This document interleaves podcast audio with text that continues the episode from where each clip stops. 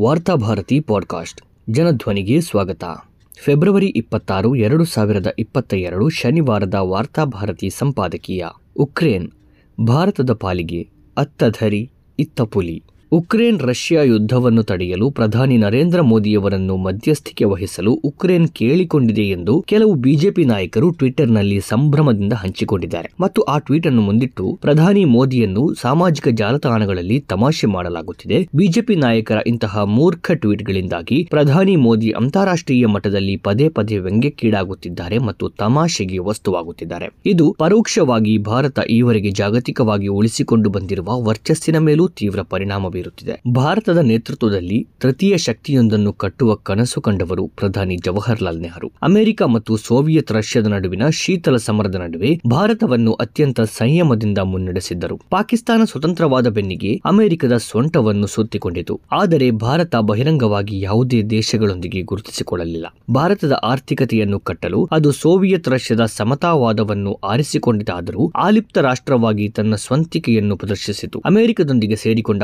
ಪಾಕಿಸ್ತಾನದ ಗತಿ ಏನಾಯಿತು ಎನ್ನುವುದನ್ನು ನಾವು ನೋಡಿದ್ದೇವೆ. ವಿಪರ್ಯಾಸವೆಂದರೆ ಬಿಜೆಪಿ ಆಡಳಿತಕ್ಕೆ ಬಂದ ದಿನದಿಂದ ಅದು ಭಾರತದ ಆಲಿಪ್ತ ನೀತಿಯನ್ನು ಸಂಪೂರ್ಣ ಬಲಿಕೊಟ್ಟು ಅಮೆರಿಕವನ್ನು ಓಲೈಸಲು ಯತ್ನಿಸಿತು. ಇದು ಯಾವ ಮಟ್ಟಕ್ಕೆ ಹೋಯಿತು ಎಂದರೆ ಭಾರತದಲ್ಲಿ ನಮಸ್ತೆ ಟ್ರಂಪ್ ಎನ್ನುವ ಜಾತ್ರೆಯನ್ನು ಹಮ್ಮಿಕೊಂಡು ಇಡೀ ಭಾರತವನ್ನು ಅಮೆರಿಕದ ಮುಂದೆ ಮಂಡಿಯೂರಿಸಿತು. ಅದಾಗಲೇ ದುರ್ಬಲಗೊಂಡಿದ್ದ ವಿದೇಶಾಂಗ ನೀತಿ ನರೇಂದ್ರ ಮೋದಿಯವರ ಕಾಲದಲ್ಲಿ ಬೆನ್ನು ಮೂಳೆಯನ್ನು ಸಂಪೂರ್ಣವಾಗಿ ಮುರಿದುಕೊಂಡಿತು. ಅಮೆರಿಕದ ಚುನಾವಣೆಯಲ್ಲಿ ಟ್ರಂಪ್ನ ಪರವಾಗಿ ಮತಯಾಚಿಸುವ ಮೂಲಕ ಮೋದಿ ವಿಶ್ವದ ಮುಂದೆ ಭಾರತವನ್ನು ನಗೆಪಾಟಲಿಗೀಡು ಮಾಡಿದರು. ತನ್ನ ಅಗತ್ಯಕ್ಕೆ ತಕ್ಕಷ್ಟೇ ಭಾರತವನ್ನು ಬಳಸಿ ಎಸೆಯುವ ಮನಸ್ಥಿತಿ ಅಮೆರಿಕದ್ದು. ಇತ್ತ ರಷ್ಯಾದ ಪಾಲಿಗೂ ಭಾರತ ನಂಬಿಕಸ್ಥ ದೇಶವಾಗಿ ಉಳಿದಿಲ್ಲ. ಮುಖ್ಯವಾಗಿ ಮೋದಿ ಆಡಳಿತ ಕಾಲದಲ್ಲಿ ಅಳಿದುಳಿದ ಸಮತಾವಾದವು ಗುಡಿಸಿ ಹೋಯಿತು. ಇಡೀ ದೇಶ ಖಾಸಗಿ ಕಾರ್ಪೊರೇಟ್ ಕೈವಶವಾಯಿತು. ವಿಶ್ವ ಇಂದು ಭಾರತವನ್ನು ಗಂಭೀರವಾಗಿ ತೆಗೆದುಕೊಳ್ಳುತ್ತಿಲ್ಲ. ಇಂತಹ ಸ್ಥಿತಿಯಲ್ಲಿ ಭಾರತ ದೇಶವು ರಷ್ಯಕ್ಕೆ ಒತ್ತಡ ಹಾಕಿ ಯುದ್ಧ ನಿಲ್ಲಿಸುವುದು ಸಾಧ್ಯವೇ?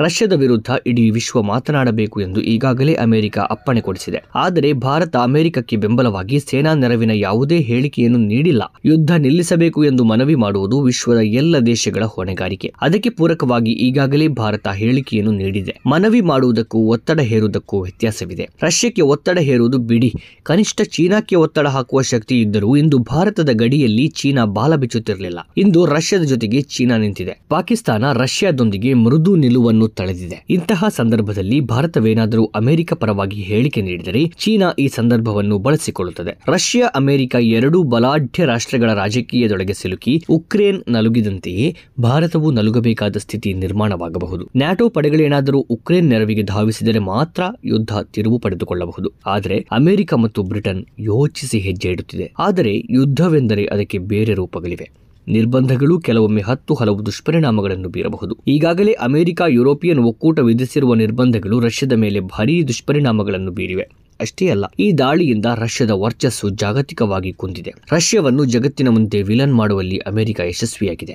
ಈ ಯುದ್ಧದಿಂದ ಅಮೆರಿಕ ಮತ್ತು ಯುರೋಪ್ ರಾಷ್ಟ್ರಗಳು ಮಾಡಿಕೊಂಡ ಲಾಭಗಳಿವು. ನೆಹರು ಅಲಿಪ್ತ ನೀತಿಯನ್ನು ಭಾರತ ಗಟ್ಟಿಯಾಗಿ ನೆಚ್ಚಿಕೊಂಡಿದ್ದರೆ ಇಂದು ನಿಜಕ್ಕೂ ಮಧ್ಯಸ್ಥಿಕೆ ವಹಿಸುವ ಯೋಗ್ಯತೆಯನ್ನು ಗಳಿಸಿಕೊಳ್ಳುತ್ತಿತ್ತು. ಒಂದೆಡೆ ಪಾಕಿಸ್ತಾನದ ಗಡಿಯಲ್ಲಿ ಎರಡೆರಡು ಬಾರಿ ಸರ್ಜಿಕಲ್ ಸ್ಟ್ರೈಕ್ ನಡೆಸಿದೆ ಎಂದು ಬಹಿರಂಗವಾಗಿ ಮೀಸೆ ತಿರುವಿಕೊಳ್ಳುತ್ತಿರುವ ಭಾರತದ ಮಾತನ್ನು ರಷ್ಯಾದಂತಹ ಬಲಾಢ್ಯ ದೇಶಗಳು ಕಿವಿಗೆ ಹಾಕಿಕೊಳ್ಳುತ್ತದೆಯೇ? ಚೀನಾದ ಗಡಿಪುಂಡಾಟಿಕೆಯನ್ನೇ ತಡೆಯುವುದಕ್ಕೆ ವಿಫಲವಾಗಿರುವ ಪ್ರಧಾನಿ ಜಗತ್ತಿನ ರೌಡಿಯಂತೆ ವರ್ತಿಸುತ್ತಿರುವ ಪುಟಿನ್ಗೆ ಬುದ್ಧಿವಾದ ಹೇಳುವುದು ಸಾಧ್ಯವೇ? ಒಂದು ವೇಳೆ ಉಕ್ರೇನ್ ಜೊತೆಗೆ ಅಮೆರಿಕ ಮತ್ತು ಇತರ ದೇಶಗಳು ಸೇರಿಕೊಂಡರೆ ಈ ಯುದ್ಧ ಜಾಗತಿಕವಾಗಿ ವಿಸ್ತಾರಗೊಳ್ಳುತ್ತಾ ಹೋಗುತ್ತದೆ. ಜಗತ್ತಿನ ಮುಂದೆ ಭಾರತ ಒಂಟಿಯಾಗಬೇಕಾಗುತ್ತದೆ. ಇದು ಕೂಡ ಅಪಾಯಕಾರಿ ಆದರೆ ಯಾರ ಜೊತೆ ಸೇರಿಕೊಂಡರೂ ಅಪಾಯವನ್ನು ಮೈಮೇಲೆ ಎಳೆದುಕೊಂಡಂತೆಯೇ? ಸದ್ಯಕ್ಕೆ ಉಕ್ರೇನ್ನೊಳಗೆ ಸಿಲುಕಿಕೊಂಡ ಭಾರತೀಯರನ್ನು ರಕ್ಷಿಸುವ ದಾರಿಯೊಂದನ್ನು ಕಂಡುಕೊಂಡರೆ, ಅದೇ ಪ್ರಧಾನಿ ಮೋದಿಯವರ ಅತೀ ದೊಡ್ಡ ಸಾಧನೆ.